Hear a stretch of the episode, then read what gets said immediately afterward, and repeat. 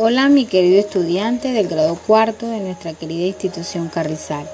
Soy tu profesora y amiga Elizabeth Correa y en esta ocasión te traigo una forma muy bonita y divertida de aprender acerca de un tema que debes conocer para que continuemos con el proceso de enseñanza-aprendizaje en este momento en el que no podemos reunirnos en la escuela.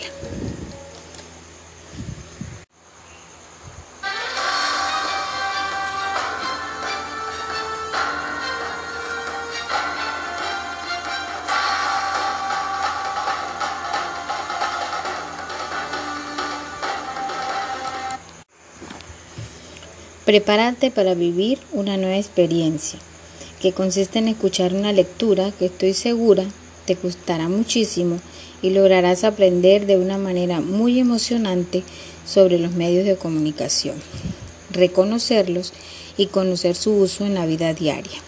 Luego te permitirán utilizarlos para comunicarte en diferentes momentos de tu vida.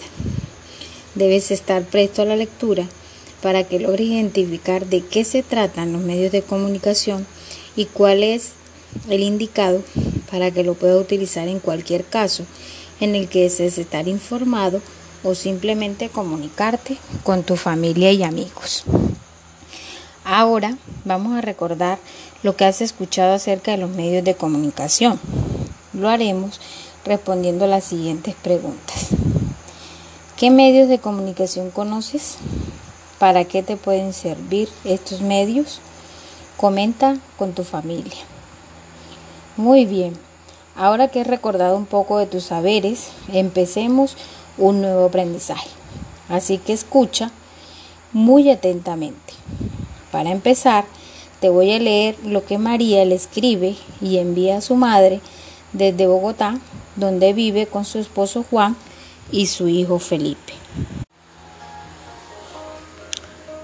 Bogotá, noviembre 10 de 2020. Hola mamita, deseo de todo corazón que te encuentres muy bien de salud.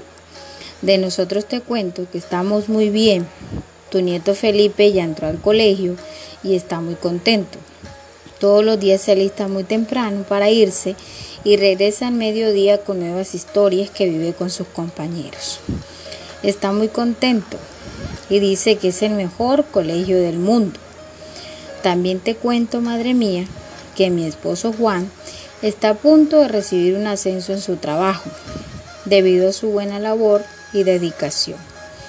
Por último te cuento, mamita, de mí, que estoy trabajando en un supermercado y me va muy bien. Saludos a todos en casa y espero en diciembre poder estar con ustedes para celebrar la Navidad. Te quiero mucho. Atentamente, tu hija María Martínez González.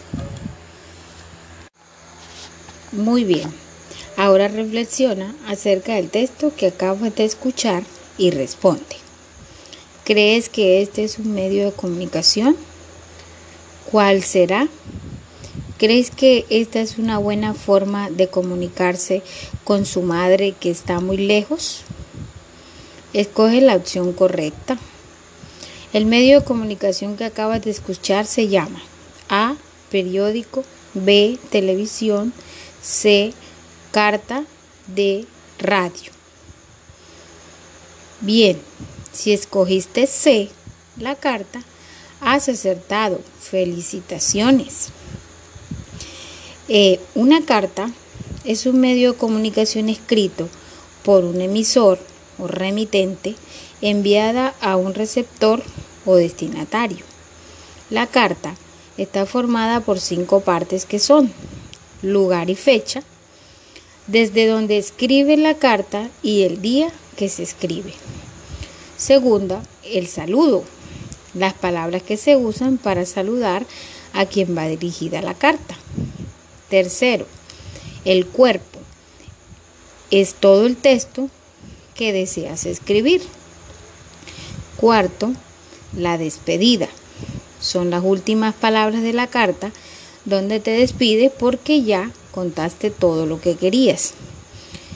Y por último, quinto, nombre y firma. Se escribe el nombre de la persona que escribe la carta. La carta es un medio de comunicación escrito muy antiguo, pero que a través de los años ha permanecido porque permite estar comunicado con las personas que están lejos y donde las nuevas tecnologías no llegan, como la señal de celular o de internet.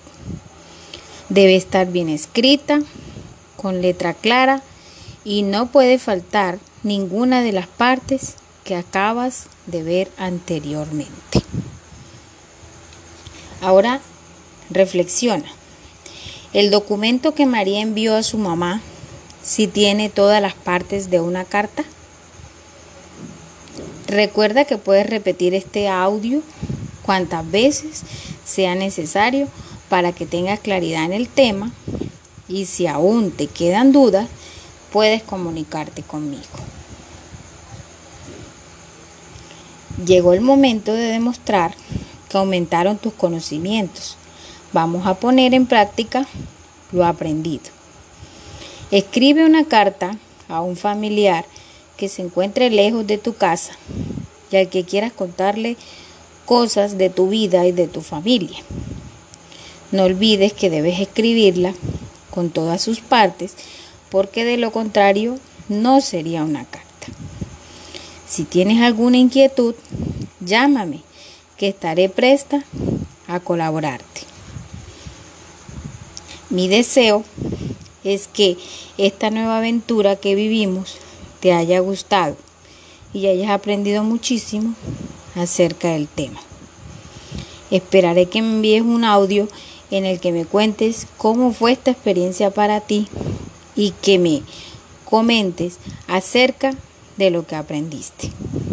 En una próxima oportunidad nos comunicaremos. Dios te bendiga.